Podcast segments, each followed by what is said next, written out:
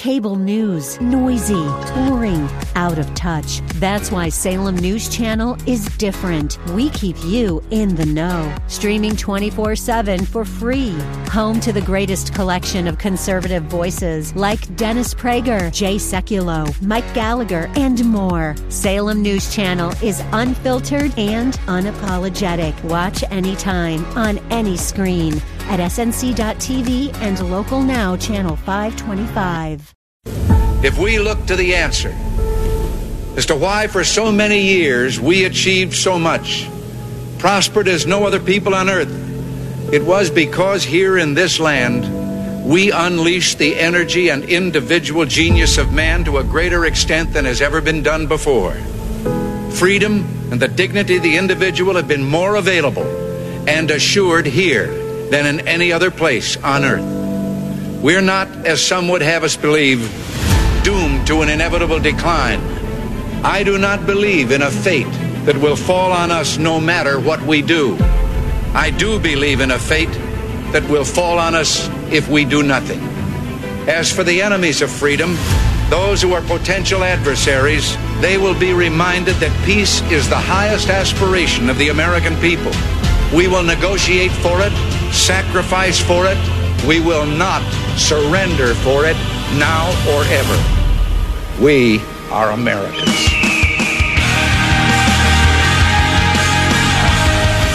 This is Always Right on AM 1420, The Answer.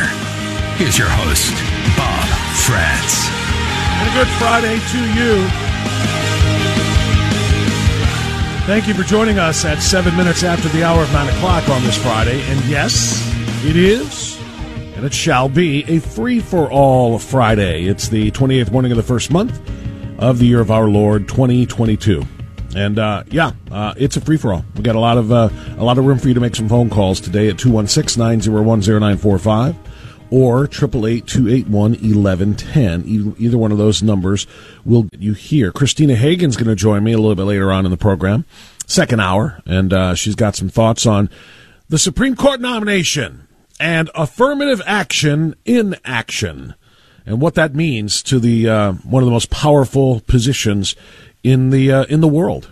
Uh, you know, I talked about this yesterday. I don't want to rehash the obvious when I said that the nine Supreme Court justices arguably are more powerful and more important to get right than the President of the United States because the President, if you pick the wrong one, it can be fixed in four or eight years. That's all they can serve. Um, but when it comes to Supreme Court justices, they can serve for four decades, perhaps. It's a lifetime appointment. And so you've got to get the right one. It's that important. And because you've got to get the right one, you can't be limiting your choices to a certain color or a certain race or a certain uh, litmus test or anything else because uh, the, the, the impact, the ramifications are so long lasting. You can't just limit it and, and make an affirmative action hire so that you can say, look at that, we've got some, uh, you know, new window dressing on the court. And yes, that's what this new nominee by Joe Biden will be window dressing. That doesn't mean the person won't be qualified, but they're going to know, and so will everybody else in the in as history is told in the future. They're, they're, they're going to know that they were picked not for their qualifications, but because they met one of the two most important requirements, or two of the most important, the only two important requirements black and female. That's it that will make them window dressing, even if they're brilliant, even if they're great jurists.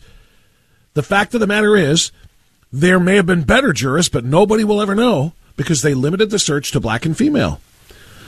So it's it's an astounding thing to, to take one of the most important uh, positions in in the country. But back to my main point here: if you accept that, and if you also accept that the United States continues to be as a superpower economically, militarily, and so forth, if you consider the United States the preeminent nation in the world, and I do, then it makes the Supreme Court justices with lifetime appointments, you know, perhaps the nine most important and the nine most um, impactful people in the world. That that makes sense. I it may be a stretch.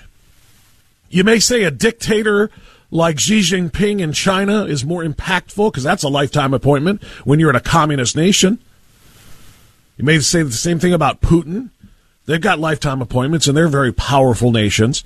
So it may be a stretch to say that a Supreme Court justice is one of the nine most important or powerful people in the world, but not much of one. Again, if you count the United States as being the world leader in so many ways, then you have to recognize that what I'm saying is real. That the lifetime appointments which outlast by many, many decades, in most cases, any president or any president's platform, policies, or anything else. That that nine member body uh, have a much longer lasting impact on the country and a longer lasting impact on the rest of the world. So uh, we're going to talk about that today. Uh, Christina Hagan's going to talk about it. So am I, and I look forward to your thoughts on it at 216-901-0945 or 888-281-1110. So uh, that's coming up. And uh, I want to start our program now before we get into the nuts and bolts with our Pledge of Allegiance. Patriots, please rise. If you have a flag nearby, please face it. If you do not, that's okay, but put your hand on your heart and join us for the recitation of our Pledge of Allegiance. Leftists, supporters of affirmative action on the Supreme Court, supporters of eliminating people based on the color of their race, or excuse me, based on the color of their skin and their race eliminating people based on their chromosomal uh, uh, makeup, eliminating people that have perhaps the most quali- the most qualifications for a spot on the Supreme Court because they don't meet the identity politics requirements of a bat bleep crazy president. If you support that, well, then you don't have to say this pledge. Take a knee next to your favorite ex quarterback. For the rest of us, I pledge allegiance to the flag of the United States of America and to the republic for which it stands, one nation, under God, indivisible, with liberty and justice for all. All right, 12 minutes after 9. Uh, let's stay right there because that is where I want to start this monologue on this Free for All Friday. There's a ton of news. The White House has fired a bit of a preemptive strike against the GOP and people like me who are critical of the idea of racial discrimination and sex discrimination when it comes to appointing a Supreme Court justice.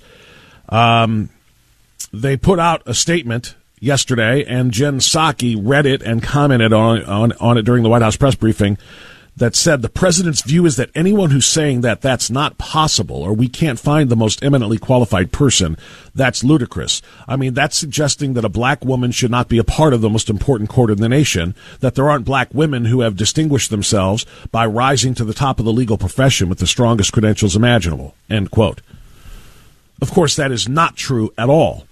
No one is saying that a black woman couldn't be the most qualified person. What we are saying is that we'll never know because no other qualified persons who aren't black and female are being considered. No one else will have their resume lined up next to whatever black woman that Joe Biden nominates will have. No one will be able to put their resume next and say, look at these qualifications, look at this experience compared to this one. Who's better? We'll never know. The only resumes that will be considered are those of black women. And what does that mean? How deep is that talent pool going to be? Abigail Shrier, uh, noted author and journalist, uh, tweeted this yesterday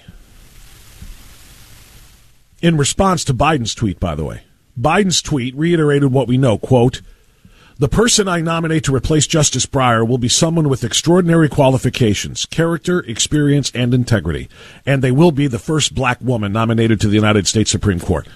He's so just enthralled with identity politics. He cannot get past it.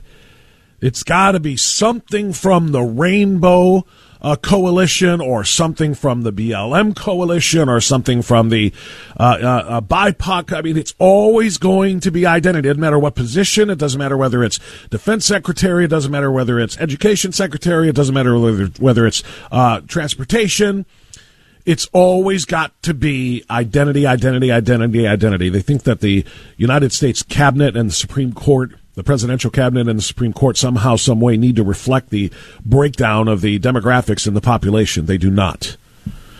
Those positions are supposed to be reserved for the very best at what they do to to um, increase uh, the quality of life and to protect the quality of life for all Americans of all colors, of all sexes, both of them.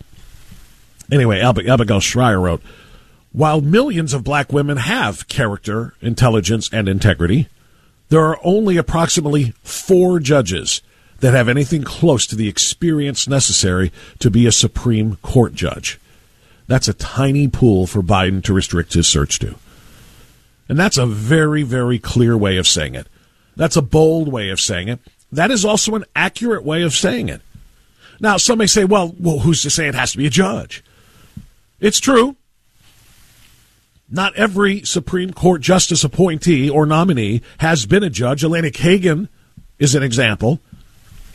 Of course, I would probably point to Elena Kagan as, as an example of what not to do. But okay, whatever. Uh, it doesn't have to be a judge, but generally speaking, Supreme Court justices do come from the judicial world. Generally speaking, that is a fact. And what Abigail points out is is irrefutable. There are only approximately four African American females or black females who have the significant experience necessary in, in most circles when it comes to putting together a resume or a, or a, a curricula vitae, um, a, pro- a, professional vitae, uh, to uh, to be in that position. So he's going to restrict in a nation of 330 million people.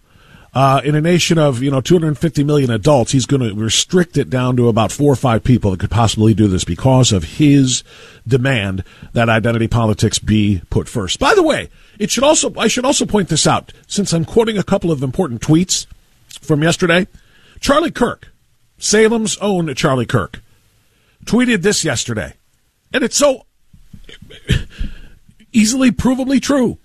Quote, Never forget that the man who is committing to nominate a black woman in the name of racial justice and equity is the same man who was singularly, singularly responsible for the high tech lynching of Clarence Thomas.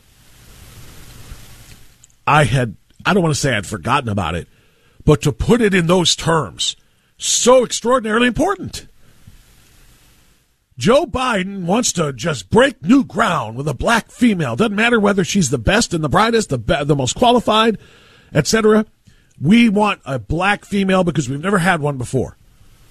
When Clarence Thomas, a black male, was put up as a nominee, Joe Biden led the high tech lynching of Clarence Thomas, the character assassination of Clarence Thomas, aiding and abetting that ridiculous lie about Coke cans and so forth. We all remember what happened.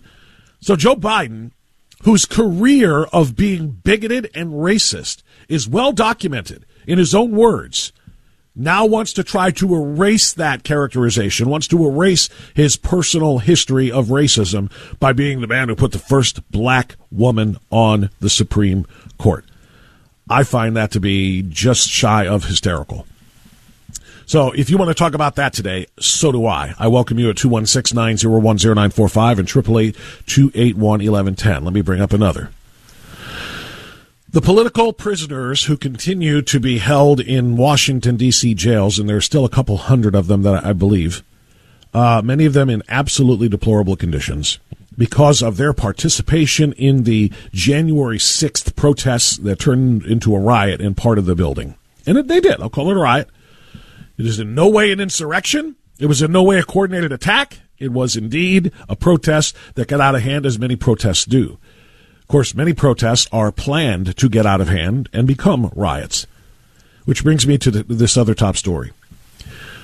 Montez Terrell Lee is a 26 year old who set a fire in a Minneapolis pawn shop two years ago during the 2020 George Floyd riots in the summer of racial reckoning. In the interest of a dead career criminal with a drug overdose that killed him as he lay under the knee of an idiot cop who had no earthly idea what the hell it means to be sensible and smart. Uh, but because George Floyd died, you know, uh, uh cities had to burn, particularly African American neighborhoods and downtown areas in uh, in cities had to burn. So one of the fires that was set was by Montez Terrell Lee. That fire turned out to be a deadly fire. that means he was responsible for a homicide. Court documents show that he admitted he burned down the Maxit pawn shop on May 28th. The same night, uh, rioters in Minneapolis third precinct, or excuse me, set the Minneapolis third precinct on fire as well, following uh, uh, Floyd's death. The charred remains of a 30 year old named Oscar Lee Stewart were found in the rubble after, and his death was attributed to the fire. It was a deadly fire that took a life. That's homicide. But here's the story this man was spared a murder charge, even though the medical examiner determined that this man died in the fire. They declined to charge Montez Terrell Lee with murder. And now a judge has granted the request of not the defense attorneys, but the federal prosecutors to show leniency. And this man who committed arson and killed a person has been sentenced to just 10 years in prison. Federal prosecutors invoked Martin Luther King Jr. somehow and asked the judge to show leniency. The judge agreed. 10 years in federal prison, much less than the 16 and a half to 20 year punishment outlined in the sentencing guidelines. How? Why? Because the uh, federal prosecutors are operating under George Soros led district attorney guidances. Leniency, particularly when it comes to violent criminals who are of a certain racial demographic because equity is the most important thing in our rule of law today. Actually, it's the most important thing that eliminates, gets rid of, ignores the rule of law. So this guy gets 10 years, about half of what he should have gotten for a uh, an arson murder because well, because leniency, because equity. I bring that up of course because there were riots in the Capitol that did not lead to anybody's death other than one of the quote unquote rioters, one of the protesters, Ashli Babbitt. And they're being held without bond, without trials, for crying out loud. They're being charged with insurrection. They didn't set fires in the Capitol. This guy burned a building down and killed somebody in the process and gets leniency. Somebody find fundamental fairness in the law because I can't find it. And one more quick one before the uh, break here uh, uh, is uh, we uh, get into this Friday free for all, and I start taking phone calls at 216 901 0945.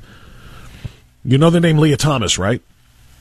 Lia Thomas is the University of Pennsylvania guy who is uh, swimming on the UPenn swimming team with the girls because he says he is a girl, and because of NCAA rules and apparently University of Pennsylvania rules, uh, he has to be treated like one. And that means not just swimming with the girls, but showering with the girls, changing in the locker room with the girls. Now, if you had thought when this was going on that you probably expected that person to be very, very private and to hide himself and his uh, in his state of undress from the other girls and not look at them, you would have been wrong. We all would have been wrong. The girls are starting to speak out and they are very, very uncomfortable because this guy, Lia Thomas, does not cover himself or his male genitals, which, according to the girls, indicate that he is sexually attracted to women. He might want to be a woman, but he is attracted to women. And they are just getting freaked out by the fact that he gets to go in there, strip naked, while they strip naked, put on their swimsuits, take their showers, dress back into their clothes, etc. If you thought we had heard the worst of what is going on here with this extraordinary trans movement, to make sure that this man, and he is a male, to make sure that this man's feelings don't get hurt because he has this psychological delusion that he wants to be a female these girls, actual females, have to be put into very dangerous positions. And they are expected to stay silent and do nothing about it. There's more to that story, too. So I've got a lot of things to get to. I told you it's a free for all. I could hit you with probably six, seven, eight, nine, ten different leading stories that you can comment on today, and I'll do my best to do that. And he'll listen to you on AM fourteen twenty. The answer.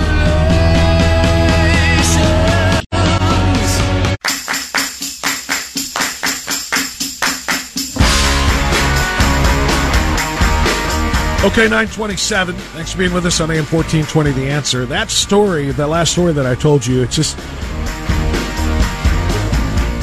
the Rainbow Coalition, the Rainbow Mafia. That is the LGBTQ XYZ ampersand exclamation point question mark group. They are continuing to hurt women, real women, biological women, anatomical women, uh, genetic women, chromosome women, they're hurting women and nobody is standing up for the women. Why? Because you can't offend somebody with a psychological delusion. You're not allowed to offend them by saying, you, guy with the package. Yeah, you, the one who's got the really big bulge in the front of his female swimming suit. You have to take that package into the male dressing room and showers and change in there because you don't belong in the other one. There's a big difference between you and them. One of Lia Thomas's teammates told the Daily Mail in an interview they are uncomfortable sharing the locker room with this uh, transgender person, this male named Lia Thomas. It's definitely awkward, she said, because Lia still has male body parts and is still attracted to women. The swimmer said that multiple teammates have raised their concerns with their coach trying to get this guy booted from the locker room. We are basically told that we could not ostracize Lia by not having him in the locker room, and there's nothing we can do about it. The teammate added that Lia Thomas appears to enjoy all the attention and said it affects the team more than it does him. And Thomas previously competed on the UPenn men's swim team for three years uh, before transitioning or starting a transition in 2019. This is insane. How many more attacks do we need to see in female bathrooms like the one at the schools in Loudoun County, Virginia, with guys saying, I'm non-binary, I can go to whatever, whichever restaurant I want, a restaurant, restroom I want, and goes in there and sexually assaults women? To say nothing of the other part of that story, which is Lia Thomas, has been, as a biological male, so physically superior to biological females that he's destroying women's swimming. They have no chance.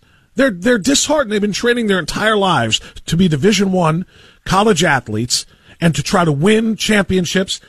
excuse me, that they have trained for, and they get in the pool knowing doggone well that they're all fighting for second place because some guy is over there just lapping the field. How is this positive for women? How is this a positive experience for women and girls? Somebody is going to have to explain that to me. Because women and girls are being sacrificed, being treated as non entities by the Rainbow Mafia, which says the pretend girl is the only one whose feelings matter. And the pretend girl is the only one that we care about if in, in terms of safety. It is just ludicrous. All right, we've got more, a lot more coming up uh, right after this on AM 1420 The Answer.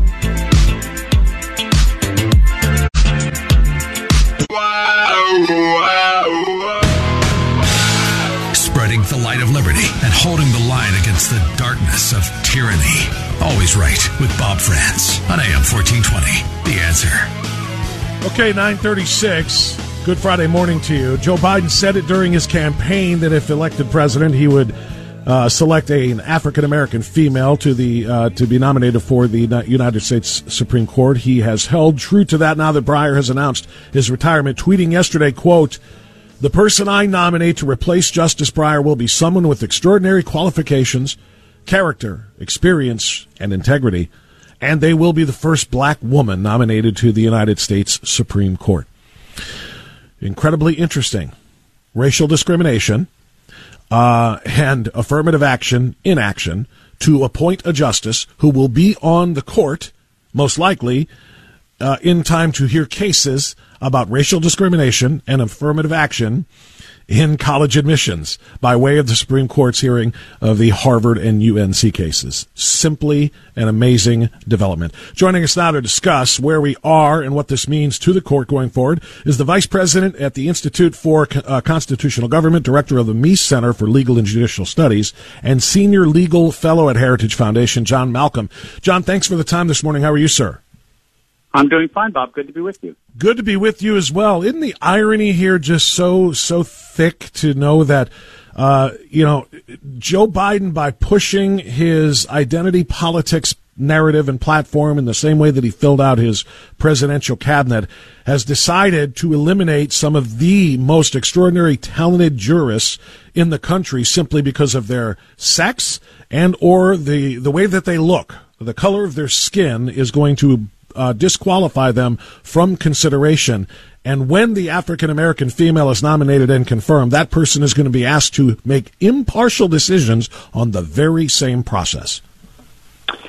Well, look, I am no fan of identity politics. I don't believe in quotas. I think that everybody should be uh, judged on the individual merits of his or her, you know, record and qualifications, temperament, and judicial philosophy. You know, that having been said, I'm quite sure he's going to be able to find uh, a, a capable uh, African American woman. He's going to keep his promise uh, to name an African American woman to the bench. And, and yes, it is certainly true that uh, you know that, that this new justice will likely sit on the, the Harvard and North Carolina racial preferences case, and it's probable uh, that that case is going to be argued next term and not this term. I don't think that decision's been been completely made. But you know, look, everybody's got uh, a skin color, and and you can you know sit there and say, well, you know, an African American person is no less qualified to consider a racial preference case than uh, a white uh, a white judge. But you know, judges are supposed to be judges, and they're supposed to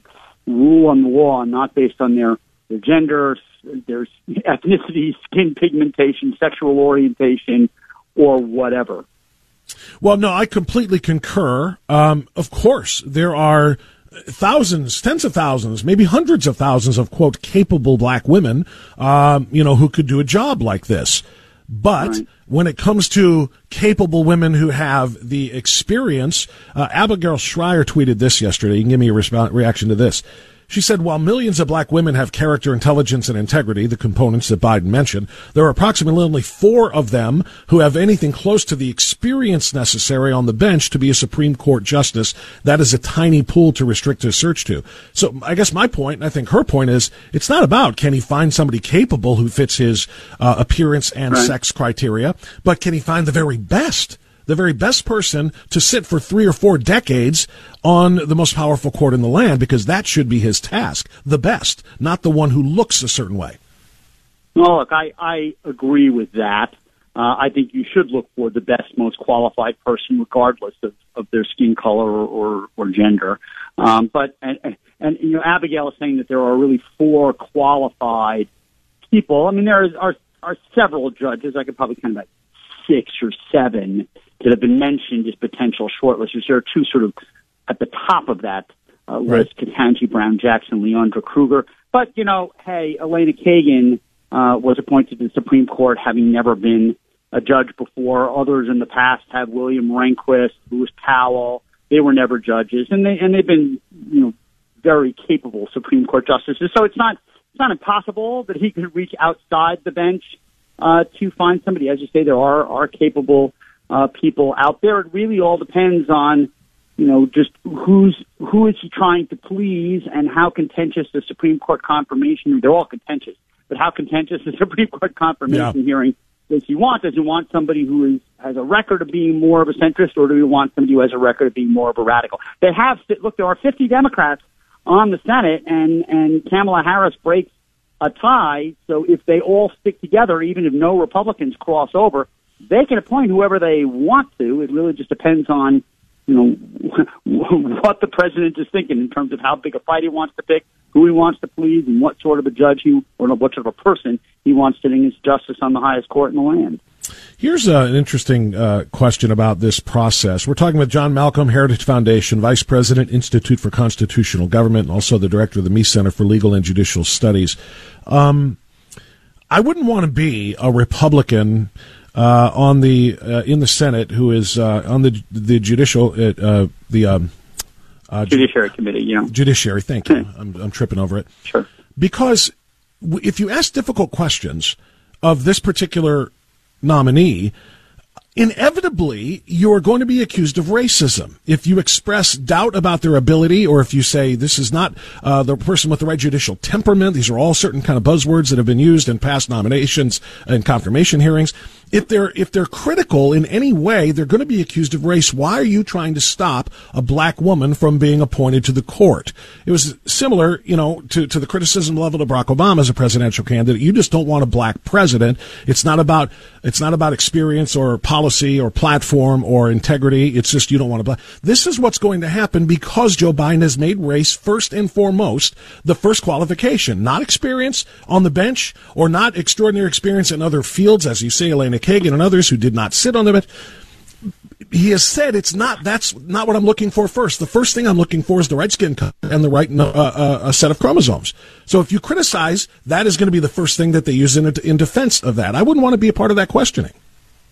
Well, even if he hadn't made that pledge, if he in fact did nominate an African American woman, uh, or, you know, that that would be the first thing that, that liberals would say. It just comes with the territory. You know, if you if you're gonna these days, if you're a conservative and you question the bona fides of any minority candidate, you're going to be accused of being a racist, sexist, homophobe, fill in the blank. The problem is, is that when when that is your first resort of attack, rather than assuming people are you know people of goodwill for the most part, and it's thrown around so often that after a while, those words, which are meant to hurt, lose their currency. And that's, uh, mm-hmm. you know, so yeah, the Republicans are going to question that. And so they're going to have to be a little bit careful, I suppose, and rely on past comments or focus on temperament, focus on judicial philosophy. Obviously, none of them going to, none of the Republicans are going to question them on the basis of the fact that they're black or a woman.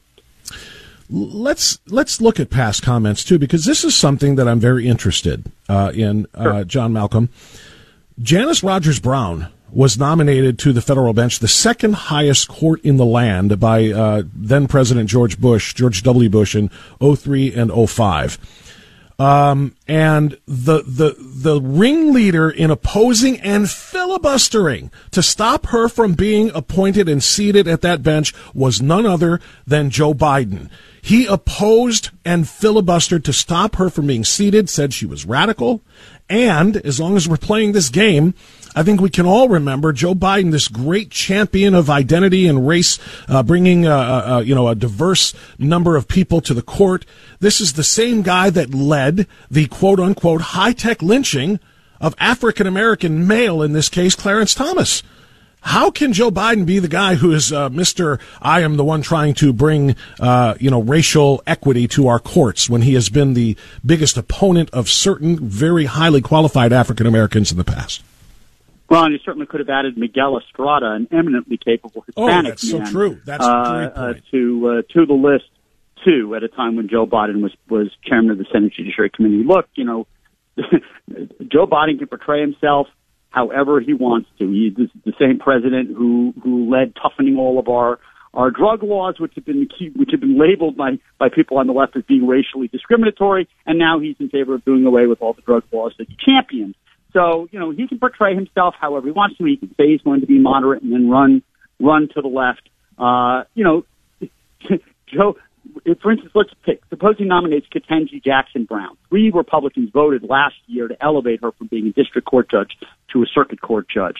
It is known, none other than Joe Biden who has said, ah, there is a fundamental distinction between not being nominated to a lower court and nominated to the Supreme Court. The same Joe Biden who voted to confirm Clarence Thomas to the D.C. Circuit and then voted against him when he was being nominated to the Supreme Court. So hypocrisy can run rampant, mm-hmm. uh, and you know they're going to throw labels around, but you know these senators still need to be stalwart and question the nominee, whoever she is, on the basis of judicial philosophy, temperament, and qualifications. Judicial philosophy is fair game. The Democrats have been, claiming that ever since uh, Robert Bork was nominated. Well, if it's fair game uh, for the Democrats, certainly fair game for the Republicans.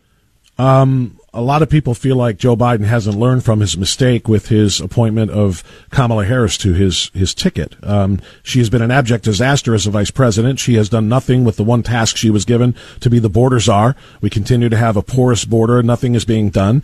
Uh, she has embarrassed herself and the Oval Office on numerous occasions by not having any answers to even moderately difficult questions.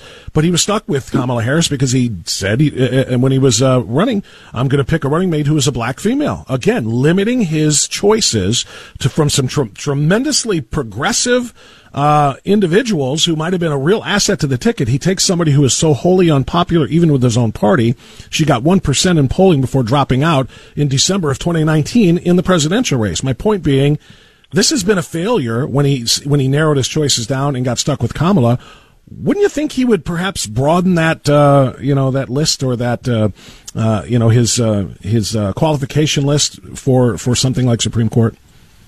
Yeah, I, you know, he he's not going to do it. He's not going to do it for several reasons. One is at the moment he happens to be unpopular with African Americans and certainly needs their support for the midterms, if not for the 2024 elections. In addition, it's been it's been reported that Jim Clyburn, who's a very senior advisor, who was whose support for him was absolutely critical to Biden winning the South Carolina uh, Democratic primary and then moving on to actually get the nomination. It's being reported that Clyburn extracted a promise from Joe Biden that if he got to be president, he was going to appoint an African American woman to the Supreme Court. And, you know, he's just not going to go back on that, on that promise. There are qualified African American women out there. It's just a question of, you know, is he going to go with somebody who's going to be relatively easy to confirm, it's going to be harder to criticize, or is he going to go with, with someone who has a track record of making rather radical statements uh, that will be easier uh, to pick apart, even though anybody who tries to do so is going to be labeled as misogynist and a racist? Mm-hmm.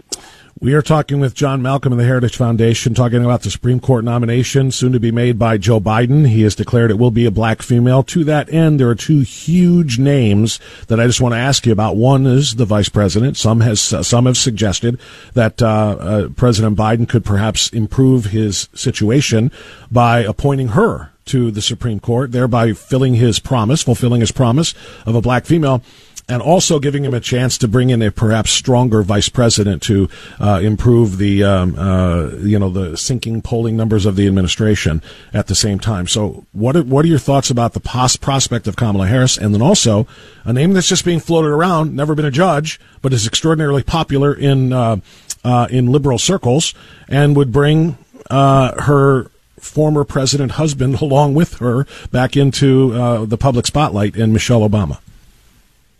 Well, I haven't heard Michelle Obama's name being floated. In the past, she said she's not interested. I would doubt that she would want to be a Supreme Court uh, a justice, but you know, I, this is a strange town, and bizarre things happen inside the Beltway, so you never know. Same kind of thing with with Kamala Harris. So Biden, she has said she's not interested in the job. Biden has said that he's gonna, if he runs again, and, and, and he's likely to run again, wants her by uh, his side of it. Boy, that would be something to take somebody who's not working out quite so well, who's got the job of being vice president for another three, possibly seven years, to remove them from that position, put them on the highest court in the land, where she would be likely to sit there for another 30 plus years. I mean, if you want to dump somebody from the ticket, there have got to be less painful ways of doing it. If you think somebody's incompetent as a vice president, just try them on the Supreme Court. Well, you're, I, I concur, by the way. I, I, think it would be a terrible thing to do, but there are, you know, uh, more progressive commentators who have said she would be a fantastic Supreme Court justice. She's brilliant, blah, blah, blah, blah. Uh, it doesn't come through in her position as vice president. And if she was on the court, she wouldn't have to do interviews pretty much ever, which of course have been a, a, terrible thing for her. Now, listen, I'm not a betting man. I don't gamble and bet on sports, even though I'm a huge sports fan, but I don't like losing money. I'm going to ask you to do it though. Can you handicap some names right now? Who do you like? And I don't mean who you would prefer, but who do you think right. are the most likely choices for President Biden here, John Malcolm? Well, the two easiest picks in terms of having a relatively clear confirmation would be a judge on the D.C. Circuit, Ketanji Brown Jackson. She is a former Breyer clerk. She was at one time a federal defender. The president's now nominated a lot of people who were federal defenders. She was a district court judge. She's, I think, 51 uh, she's a district court judge for a number of years, got elevated to the D.C. Circuit. She replaced Merrick Garland last June. She was confirmed, got votes from Lisa Murkowski, Susan Collins, and Lindsey Graham. So she's been through this process twice before and recently. Uh, the other name that I think would be relatively easy pick is Leondra Kruger. She is a considered a moderate justice on a very liberal court, the California Supreme Court. Uh, she was a, um, a John Paul Stevens clerk. She worked in the Solicitor General's office and argued 12 cases in front of the Supreme Court. She worked in the Office of Legal Counsel, providing legal advice uh, to you know every department uh, in the United States. Uh, be those would be relatively easy confirmations for the president. I think if he wants to go really tough, he's going to nominate a Sherrilyn Ifill, uh, who is the president and, and, and general counsel of the NAACP Legal Defense Fund. She's certainly very liberal, very activist, a uh, bit of a bomb thrower. I've met her, personally pleasant person, but you know, a real bomb thrower. Or maybe he could even go long and go with a Melissa Murray, who's a very, very liberal uh, law professor at NYU Law School, frequent commentator on MSNBC. And if he's thinking of local politics, he could go with Michelle Childs, district court judge in South Carolina, who's now been nominated to replace, uh, been nominated to the D.C. Circuit. She is a favorite of Jim Clyburn, or Stacey Abrams' sister, who is a federal judge in the Middle District of Georgia. Of course, Stacey Abrams running for governor uh, in Georgia, and there's a uh, going to be a hotly contested Senate race in Georgia too. So I'd say those are the names to watch. There are other names on the list uh, but those are the names to watch. Those are some uh, interesting names, particularly because you described a couple of them as being a little bit more moderate and a couple of them as being very, very liberal. Um, What's in Biden's best interest politically when it comes to this appointment as far as that ideo- ideology? Because according to the polls, all of which have him down in the 30s, uh, Kamala Harris is down in the 20s, for goodness sakes. But the worst part about those polls, John Malcolm, is that uh, it's not just with Republicans. He is far, far underwater with independents, particularly even in a lot of blue states that he himself won uh, in uh, in the last election. He's underwater with with independents. So if he goes really liberal with one of the picks you just mentioned, he further alienates them. But then again, if he goes with the more moderate, kind of like Breyer, uh, who's more of a pragmatist, then he loses more more uh, favor with his base. Well, the Democrats you know, I, I don't listen to Democrats when they offer me political advice. I assume they're not going to listen to me when I offer them political advice. You know, I I think that um, you know, so demand justice, which is about the most liberal organization out there. They were the ones that had a, a truck driving by the Supreme Court at the end of last term saying "Retire Breyer now." Uh, they put together a list. Ketanji Brown Jackson is on that list. Uh, so not Leondra Kruger. I'm not sure why. Uh, so if you wanted to go with somebody who will certainly come across as being more moderate, uh, and it would be hard pressed for the hard left to say that you know this is a terrible pick, you really missed an opportunity. You probably go with Ketanji Brown uh, Jackson, but you, you know you you've nailed it. I mean, there's sort of moderates and independents who are looking for one thing, and then there are uh, you know the BLM Antifa folks mm-hmm. who are looking for something else. Uh, so, uh, and, and he's, he's got all sorts of political small p and big p things running through his head. To me, this is such an important position in our government. You just go with the best person who has the qualifications and the temperament and happens to fit the judicial philosophy you have as president. This president does not have the same judicial philosophy I would, but elections have consequences. No, there you go. That's exactly right. We hear that repeated over and over again. It's going to be a heck of a ride watching watching this thing play out. No doubt about it. John Malcolm, Vice President, Institute for Constitutional Government with the Heritage Foundation. John, thanks for your analysis of this entire thing. We appreciate it. It was great to be with you. All right, thank you, sir. 956, quick time out, right back. AM 1420, The Answer.